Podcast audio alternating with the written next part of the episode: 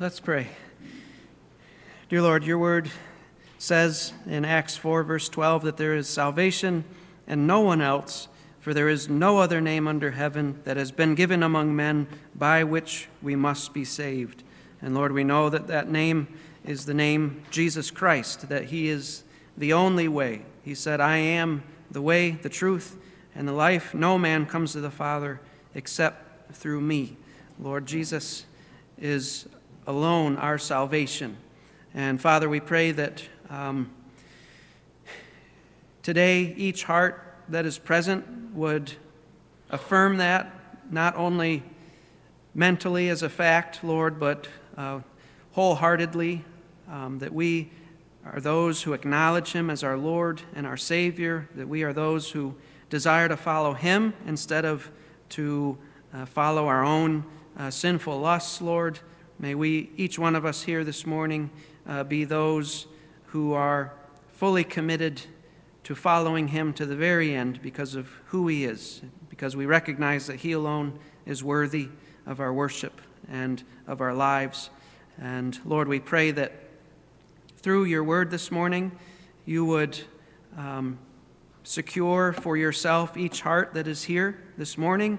Those of us that already know you, may we become even more committed to you, even more devoted to you, Lord, even more set apart uh, unto your service. And Lord, any who are here who do not know you, may you open their eyes. Uh, Lord, only you can do that. Um, there's nothing I can say up here that can take out a heart of stone and put in a heart of flesh. Only you can do that. And Lord, we pray that, that you would do that this morning by your Spirit through your word, Lord, that you would save any who are here who might not know you, that you would bring them to faith, Lord, that you'd open their eyes to see who Jesus is. And I pray you would bless uh, the preaching of your word this morning. In Jesus' name, amen. We're in 1 Corinthians chapter 8, and we're only looking at the first three verses because these three verses are foundational to the next three chapters 8, 9, and 10. So we're just going to take a little bit of extended time on these three verses. So 1 Corinthians chapter 8, and I'm going to read those first three verses for you. Paul writes, Now concerning things sacrificed to idols, we know that we all have knowledge. Knowledge makes arrogant, but love edifies. If anyone supposes that he knows anything, he has not yet known as he ought to know. But if anyone loves God, he is known by him. Knowledge is like a hammer in and of itself, it cannot do anything. Hammers can't swing themselves. But knowledge, like a hammer, in the hands of a prideful, self interested person, that hammer of knowledge is used to beat others over the head. It's used to bully. It's used to impress people. It's used to belittle people. In the hands of the prideful, knowledge, the hammer of knowledge, is often used to demolish and dismantle people. But in the hands of a loving, selfless person, that hammer of knowledge is used instead to build others up, to repair what has been broken down within them, and at times to defend them from destructive lies. So, what is done with knowledge depends upon the person who is wielding that knowledge. The Corinthian believers had a lot of knowledge. Paul said as much back in chapter 1 of 1 Corinthians, chapter 1, verses 4 through 5, as he was giving thanks to God for what God had accomplished in these believers. He said there, I thank my God always concerning you for the grace of God which was given you in Christ Jesus, that in everything you were enriched in him, in all speech and all knowledge. So these believers had a lot of knowledge that was given to them by the Lord. They had a lot of knowledge, but the problem with them was they also had a lot of pride. In chapter 5, verse 2, Paul said of these believers, You have become arrogant, or you have become puffed up. When we come to chapters 8 through 10, we find that due to these believers' pride, due to their pride, the knowledge that the Corinthians possess, instead of being a constructive force for good, it has become a destructive force for evil because the knowledge that they have is being wielded by prideful people. All that these believers were concerned about was what they felt they were free to do, and they were using their knowledge to justify what they were doing. They didn't care about bringing glory to God. They didn't care about being a good witness to unbelievers. They didn't care about building up their brothers and sisters in Christ. All they cared about was their freedom, doing what they wanted to do, and they were using their knowledge to justify what they wanted to do. And Paul is writing to correct that within them. And we can also fall into that kind of behavior. And so, this passage, these first three verses that we're looking at this morning, will help us to swing the hammer of knowledge in a way that builds others up rather than in a way that swells our heads up and tears others down. These three verses will give us three truths about love and knowledge that will keep us humble. And these three truths will also enable us to serve one another selflessly. So let's look at the first truth. The first truth we find in verse 1. And that truth is this love makes knowledge useful. Love makes knowledge useful. Paul begins verse 1 by saying, Now concerning things sacrificed to idols. Apparently, Paul is beginning to address another topic that came up in the Corinthians letter to him. If you remember back in chapter 7, verse 1, Paul said, Now concerning the things, plural, concerning the things about which you wrote. They wrote him about a number of things. And a couple of those things we saw in chapter 7. And when we come to chapter 8, and Paul says that phrase again, now concerning, it seems to indicate that this is another one of those things that came up in their letter to him. And the issue that he's addressing now is the issue of food that has been sacrificed to idols and the eating of that food. But before Paul gets into the particulars of that issue, he first wants to lay down a principle. Just as in chapter 7, there was a principle that was undergirding and guiding everything Paul said. Remember what that principle was? Remain as you are. That was a thread throughout the whole of chapter 7. So here in chapter 8, Paul is laying down a principle in the first three verses that will undergird and guide everything he has to say in chapter 8, chapter 9, and chapter 10, because these next three chapters are all about this issue. And this principle underlies everything that Paul has to say to them about it. And that principle is this knowledge puffs up, but love builds up. Knowledge puffs up, but love builds up. So, to begin, in verse 1, Paul says, concerning things sacrificed to idols, we know that we all have knowledge we know that we all have knowledge. Paul here is acknowledging that what the Corinthians know to be true is, in fact, true. And what that knowledge is, he'll review in verses 4 through 6. And Lord willing, we'll look at that next week, what they know to be true. He's not getting into the specifics yet, but there is something they know to be true, and Paul acknowledges, yeah, you're right about that. That's true. But he's also driving home the point that the knowledge the Corinthians are taking pride in is actually common knowledge. We know that we all have this knowledge, Paul says. The Corinthian believers don't own the market on this knowledge that they are boasting in and that they're not afraid to bludgeon one another over the head with. A lot of times, we can become prideful in the knowledge we have obtained, and we revel in the fact that I know it and somebody else doesn't. But then our heads get popped, deflated, when someone comes along and says, You know, actually, a lot of people already knew that. You're actually late to the party on that. You're not as smart as you think you are. That always pops our balloon heads when we find that out. And Paul seems to be popping balloon heads again here. He says, We all know this. Yes, you know what you say you know is true, but we all know this. You're right about the facts when it comes to food sacrificed to idols, but you're not the only ones who know these things. In fact, Corinthians, there's a key way in which you have actually fallen short in your understanding of these things. How have they fallen short? Look at the second half of verse 1.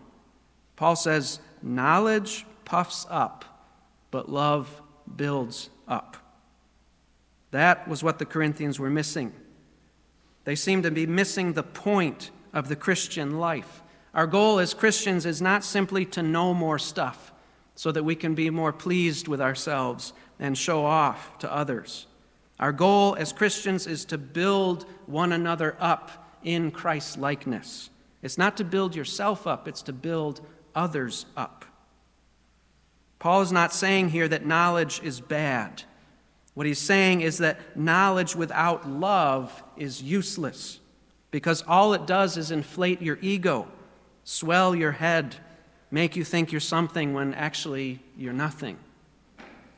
Knowledge is not useful until it is paired with love. Why is that? How is it that knowledge is not useful until it's paired with love? Well, knowledge without love is useless because love is the only thing that will put knowledge to good use. The word for love in this verse is agape, agape love. That kind of love is the kind of love that is concerned about the well being of someone other than yourself. Agape love is concern for another, not concern for yourself. It's an others focused love, not a self focused love. That's why Paul says knowledge puffs up, because when you love yourself, you use the knowledge for yourself and you swell your head. But when you're using that selfless love, that others focused love, then knowledge is used to build that other person up. The Corinthians were lacking that kind of love. And that lack of love made all of their knowledge useless. That knowledge that they were so proud about. Knowledge is like a wedding ring. In and of itself, a wedding ring just sits there. And if you buy a wedding ring and you put it on your own finger, it means nothing. You're just using it to elevate your own appearance. But when you buy a wedding ring for your beloved, and you put that ring on your beloved in order to indicate your commitment to your beloved and to elevate their appearance, then that ring means something because it is love that put it on that finger love for the other, not for yourself. And that's that way with knowledge. If you accumulate knowledge only for your own benefit, all it serves to do is to make you look good in comparison with others. But if you pass on knowledge to others for the purpose of serving others, and for elevating others, then knowledge means something because it's being used for the good of others rather than for yourself. So that's the first, first truth. Love makes knowledge useful. What's the second truth? We find that in verse 2, and it's this knowledge without love is ignorance. Knowledge without love is ignorance. Look at verse 2. Paul says, If anyone supposes that he knows anything, he has not yet known as he ought to know. That word for suppose or think, if anyone thinks that he knows anything, that's used by Paul elsewhere in similar ways. And in those similar ways, it always has a negative connotation. For example, if you go back to chapter 3 and verse 18, chapter 3, verse 18. Paul says, Let no man deceive himself. If any man among you thinks, there's that word again, if any man among you thinks that he is wise in this age, he must become foolish so that he may become wise. Then turn over to chapter 10 chapter 10 and verse 12.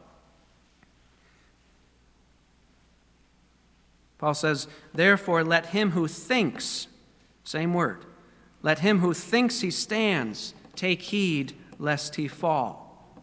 Again, that's a, a negative connotation. There's something bad about what they're thinking about themselves. Then turn over to chapter 14 and verse 37.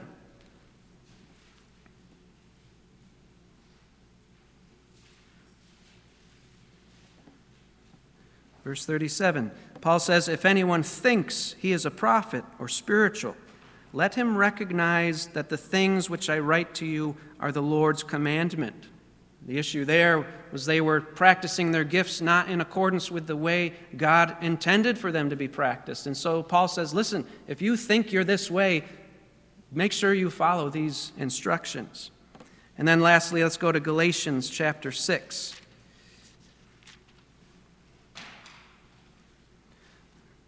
Galatians chapter 6, verse 3, Paul says, For if anyone thinks he is something when he is nothing, he deceives himself.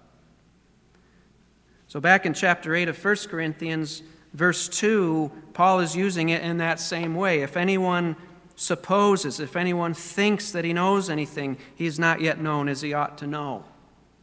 We get the idea that the person who thinks that he knows something is actually someone who takes pride in that knowledge. And though he is puffed up about what he knows, Paul is indicating he's really fooling himself. Such a person does not realize, as Paul says, that he has not yet known as he ought to know. He has not yet known as he ought to know. What does he not know? What is this person who is prideful about what he knows about? What does he not realize he's actually ignorant of? What does he not know? It's the principle that Paul laid down in verse 1. The person who is proud about his knowledge and has a puffed up head doesn't understand that knowledge without love puffs up, but knowledge that is used by love builds up. Because if he understood that all knowledge did, apart from love, is puff up the head, he would turn away from that prideful behavior. But because he doesn't know it, he continues in that prideful behavior. So, what he doesn't know is that knowledge puffs up, but love builds up. You see, the key thing to know about knowledge in the Christian life is that knowledge must go hand in hand with love for it to do any good for it to be of any help to a brother or sister in Christ, for it to bring any glory to God, knowledge must be paired with love. Knowledge without love does not indicate maturity. In fact, it indicates the opposite. Knowledge without love indicates a profound level of ignorance an ignorance that can only come from sin that has not been recognized and has not been repented of. Over the past 20 years, we have been learning a lot in this church. We've been getting a lot of knowledge. And I want each of us to examine ourselves, including myself. Where is that knowledge going? Is it piling up in our heads giving us balloon heads, swelling our pride? Or is the knowledge that we have gained, is it being given in service to our unbelieving neighbors, our believing brothers and sisters in Christ? Now, when I say knowledge being given in service to someone, I don't simply mean regurgitating facts like a theological parrot. That's not what I'm talking about. I mean recognizing someone's need, recognizing a struggle they're having, recognizing a sin they're caught in, recognizing confusion that they are having to endure with seemingly no way out. And you see that and you come alongside of them and humbly, lovingly, you open the scriptures with them and say, Look, this is the truth that can set you free. That's what I'm talking about. Ephesians 4 Verse 29 says, Let no unwholesome word proceed from your mouth, but only such a word as is good for edification, That's that word, building up. Only such a word as is good for building up, according to the need. So it's not just running our mouth saying everything that's in our brains that we know, but it's recognizing the need and moving to address that need with the knowledge that God has given us of His Word. Only such a word as is good for edification, according to the need of the moment, so that it will give grace to those who hear. It's not speaking a word so that it will give glory to me. It's speaking a word so that it will give grace to the person who needs to hear it. So, is that how we are using our knowledge? Are we using it to give grace to others, or are we using it to serve ourselves and to show off? So, that's the second truth. Knowledge without love is ignorance. That brings us to the third and final truth love reveals God's knowledge of us. Love reveals God's knowledge of us. And that we see in verse 3. Let me read verse 2 again, heading into verse 3. If anyone supposes that he knows anything, he is not yet known as he ought to know. But if anyone loves God, he is known by him. Paul wants to humble these believers. He wants them to value what truly matters. It's very similar to what Jesus said to the 70 disciples that he sent out. Uh, turn with me to Luke chapter 10. What Paul is doing here in verse 3 is very similar to what Jesus did in Luke chapter 10. in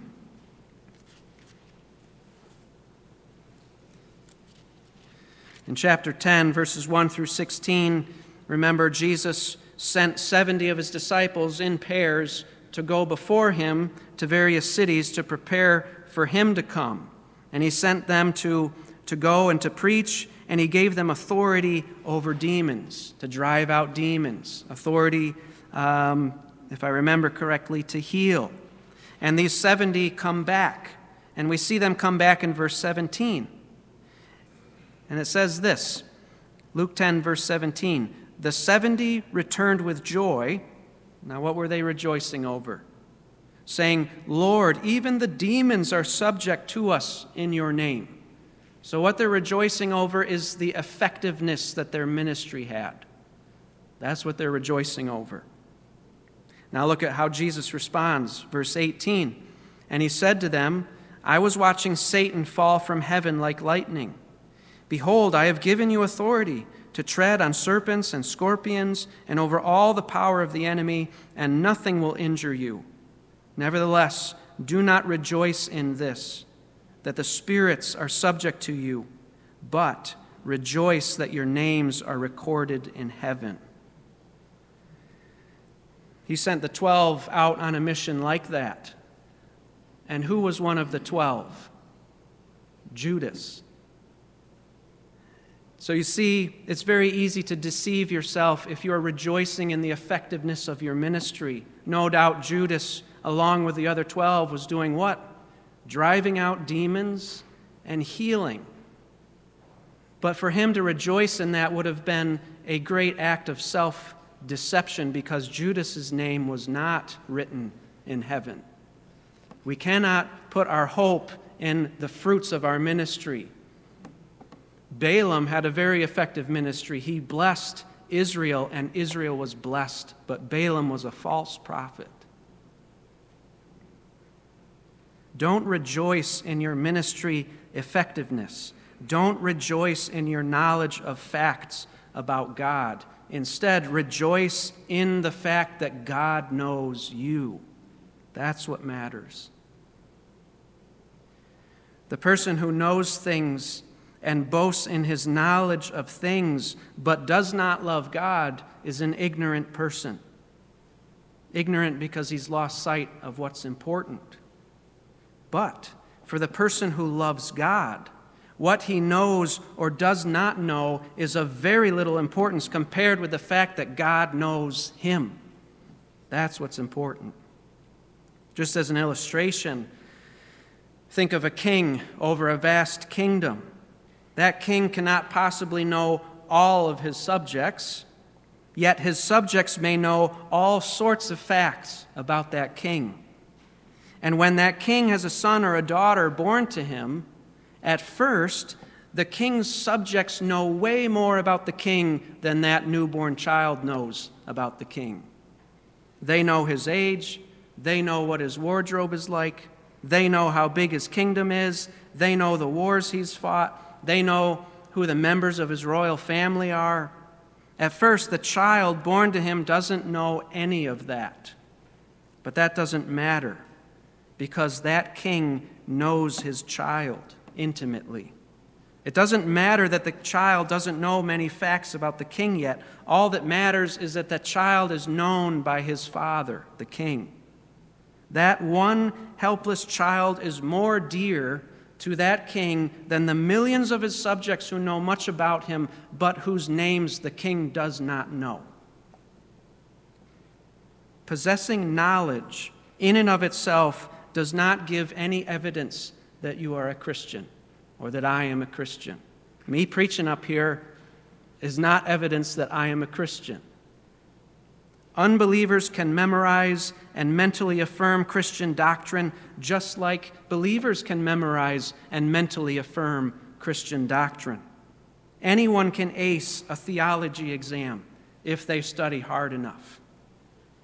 What, give, what gives evidence that you are a Christian is love for God. An unbeliever is utterly incapable of loving God. Listen to what Paul says regarding the unbeliever in Romans chapter 3.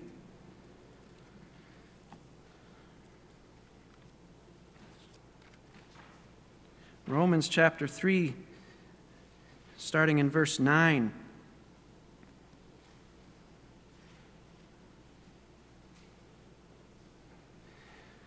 Paul writes, What then? Are we better than they? Not at all. For we have already charged that both Jews and Greeks are all under sin. As it is written, There is none righteous, not even one. There is none who understands. There is none who seeks for God. A lot of times we'll say of an unbeliever, Oh, he's seeking God. Well, this verse says, No, he's not. He's seeking something, but it's not God he's seeking. Verse 12 All have turned aside. Together they have become useless. There is none who does good. There is not even one. Their throat is an open grave. With their tongues they keep deceiving. The poison of asps is under their lips, whose mouth is full of cursing and bitterness. Their feet are swift to shed blood. Destruction and misery are in their paths, and the path of peace they have not known. There is no fear of God before their eyes. That's the state of the unbeliever. Then look at with me at Romans chapter 8. Romans chapter 8, starting in verse 6. Actually, let me start in verse 5. Romans chapter 8, verse 5. For those who are according to their flesh, that's unbelievers, those who are according to the flesh set their minds on the things of the flesh, but those who are according to the Spirit, believers, set their minds on the things of the Spirit. For the mind set on the flesh is death, but the mind set on the Spirit is life and peace, because the mind set on the flesh is hostile toward God, not loving, hostile. For it does not subject itself to the law of God, for it is not even able to do so. And those who are in the flesh cannot please God. An unbeliever cannot love God until God gives that unbeliever a new heart to love God. There is no part of the unbeliever that has any sincere affection whatsoever for God. And that's where all of us were at some point in our lives before the Lord had mercy on us. Now, if you're a believer this morning, you may ask, well, I think I love God, but how can I know for sure whether I love God or not? Jesus said this in John's Gospel, chapter 14 and verse 15. Jesus said, If you love me, you will keep my commandments. If you love God, if you love Jesus, you will keep his commandments. Not perfectly, because as believers, we still struggle with sin in this life, but there will be progress. There will be a trend that is toward obedience, toward Christ likeness. No longer will you be making yourself comfortable in your sin, but more and more, as time goes on, you will be turning from sin and seeking to obey the Lord Jesus. And what has Jesus commanded us? John chapter 13. John chapter 13, verses 34 through 35, Jesus says this A new commandment I give to you, that you love one another even as I have loved you, that you also love one another. By this all men will know that you are my disciples, if you have love for one another. See, if we love Jesus, we'll obey his commands. He's commanded us to love our neighbor, to love our brother. So if we love Jesus, we will be loving our brothers and sisters in Christ. We will be loving our neighbors.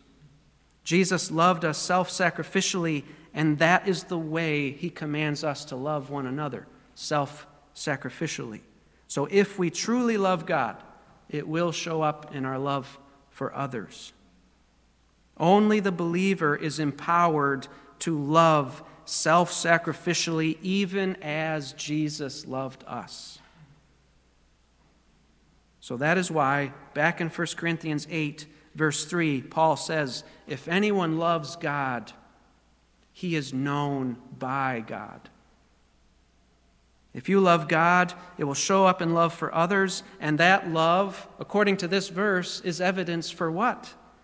It's evidence that you're saved, that God knows you. How does that work? Well, let's look closely at verse 3 of 1 Corinthians 8. The verse literally says this If anyone loves God, he has been known by him. If anyone loves God, present tense, loves him now, he has been known by God. That's perfect tense. That's an action that has happened in the past, the results of which continue on into the present. If anyone loves God now, he has been known by God. If you love God, and you love others now, it means that God has known you before now. And this knowing that Paul is talking about is not a reference to God's omniscience. God knows everyone in an omniscient sense, whether they love him or not. That's not the kind of knowing that Paul is talking about here. Instead, when God says that the believer, the one who loves God, is known by God, that's a reference to God's electing grace, His choosing you unto salvation. In Scripture, knowing someone is the language used for entering into an intimate relationship with someone. It's used to describe the relationship between a husband and his wife. Adam knew his wife, Eve and she conceived and bore a son. It's also used to describe the saving relationship between God and his people. For example, turn with me to Exodus chapter 33.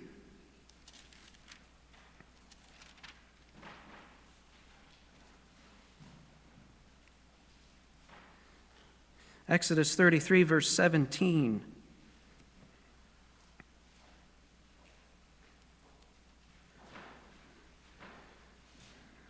There, that verse says, The Lord said to Moses, I will also do this thing of which you have spoken, for you have found favor in my sight, and I have known you by name.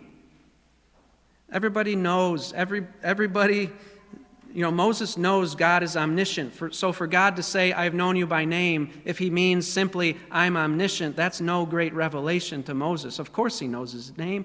God knows everybody's name in that way. When he says, I have known you by name, he's talking about that saving relationship that he has with Moses. Because notice what I have known you by name is paired with. Before that, you have found what in my sight? Favor, grace. Next, let's go to Jeremiah chapter 1.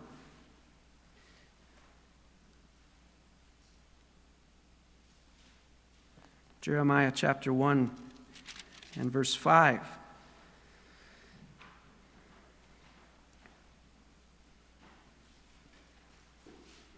This is Jer- uh, God's commissioning of Jeremiah to be his prophet.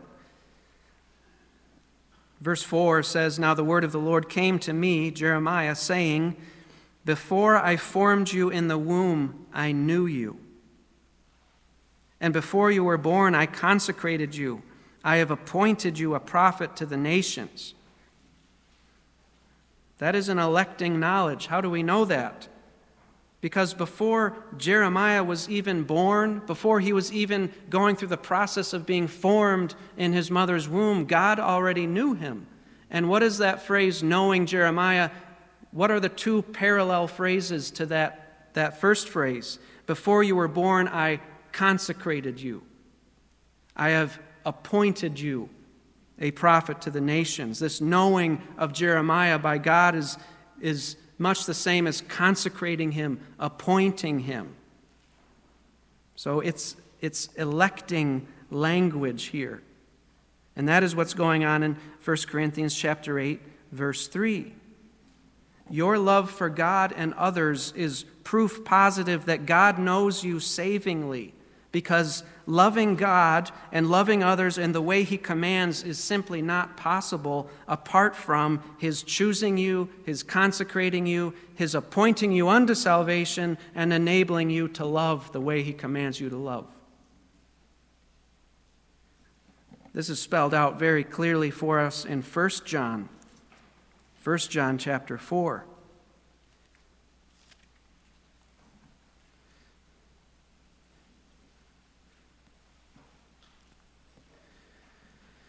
Starting in verse 7.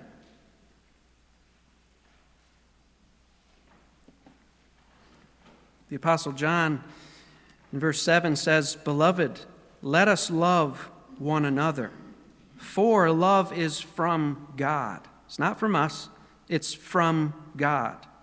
And everyone who loves is born of God and knows God. If you are a lover of God and you are loving others the way Christ has loved you, that shows that you have been born again. You have been born of God. Verse 8 The one who does not love does not know God, for God is love. By this, the love of God was manifested in us, that God has sent his only begotten Son into the world so that we might live through him. In this is love, not that we loved God, but that He loved us and sent His Son to be the propitiation, to be that, that atoning sacrifice that satisfied the wrath of God. He sent His Son to be the propitiation for our sins. Beloved, if God so loved us, we also ought to love one another. No one has seen God at any time. If we love one another, God abides in us and His love is perfected in us. If I love God and I love you sacrificially, that shows that God is in me, living in me, enabling me to love you that way.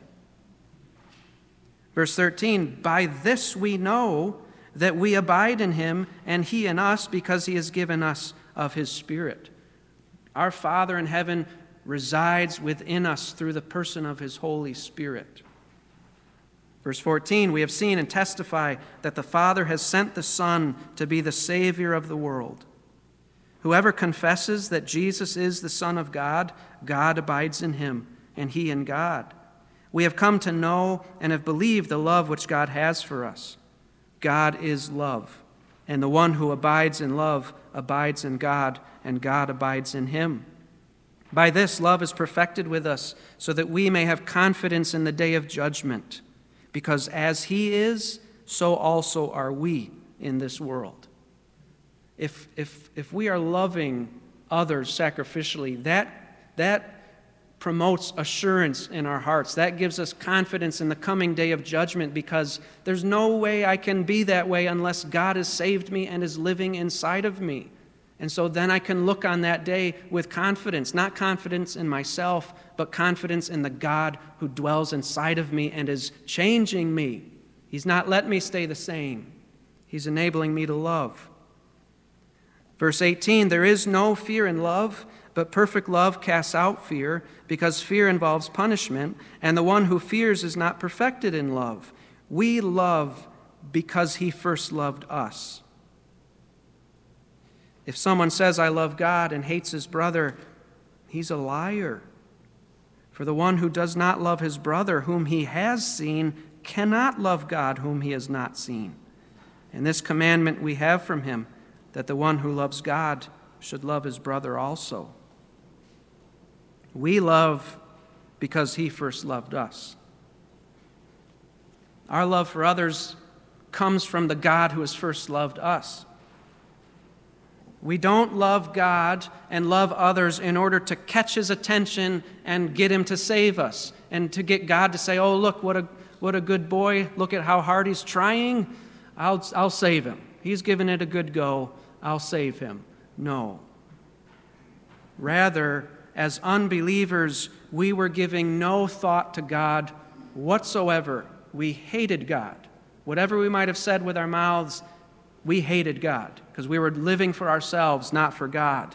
But God, even when we were still sinners, He set His love upon us. He sent His Son to die on the cross for our sins and to rise from the dead for us. He caused us to be born again, thereby granting us repentance and faith. And having believed in him by the faith that he gave us to believe in him, he then justified us, he adopted us, he sent his Holy Spirit to dwell inside of us, and having saved us and having already secured eternal life for us, he then began enabling us through his Spirit to start loving him and to love others.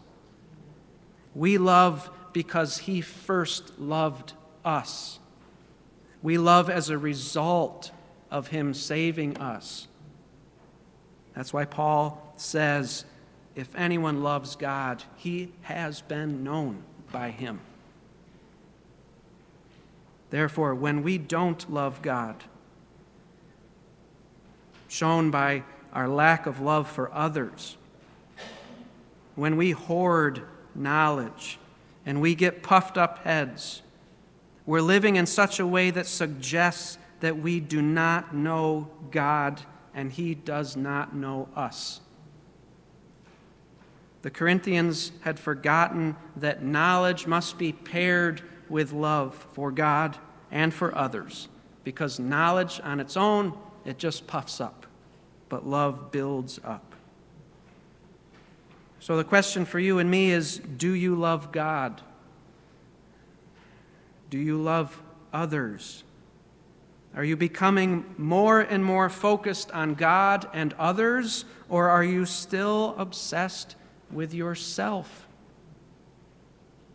If you have never turned away from living for yourself, that's an indication that you are still dead in sin, that you're still under the wrath of God, that you're still headed for hell. You are in desperate need of a Savior, and Jesus is that Savior. Do you want to love the way Jesus loves? If you do, that's a sign God is working in your heart that you would want to turn from sin and that you would want to live in a way that honors the Lord. If you want to love the way Jesus loves, then turn from your selfishness Place all of your trust in Jesus alone to save you and to rule you. If you turn to Jesus Christ in faith, he will save you. He promises. All who call on the name of the Lord will be saved, Romans 10 says. And we are saved by the grace of Jesus. We are saved by his favor toward us that we don't deserve and we could never earn. And we receive his free gift of salvation simply by trusting in him, by embracing him, all that he is, all that the Word of God reveals him to be as Savior and Lord. If you sincerely plead with Christ to save you, he will save you. And once He's saved you, He will then enable you to start loving the way He loves. Paul said in 1 Timothy chapter 1 verse 15, it is a trustworthy statement deserving full acceptance that Jesus Christ came into the world to save sinners. Jesus died on the cross in the place of sinners, not in the place of perfect people.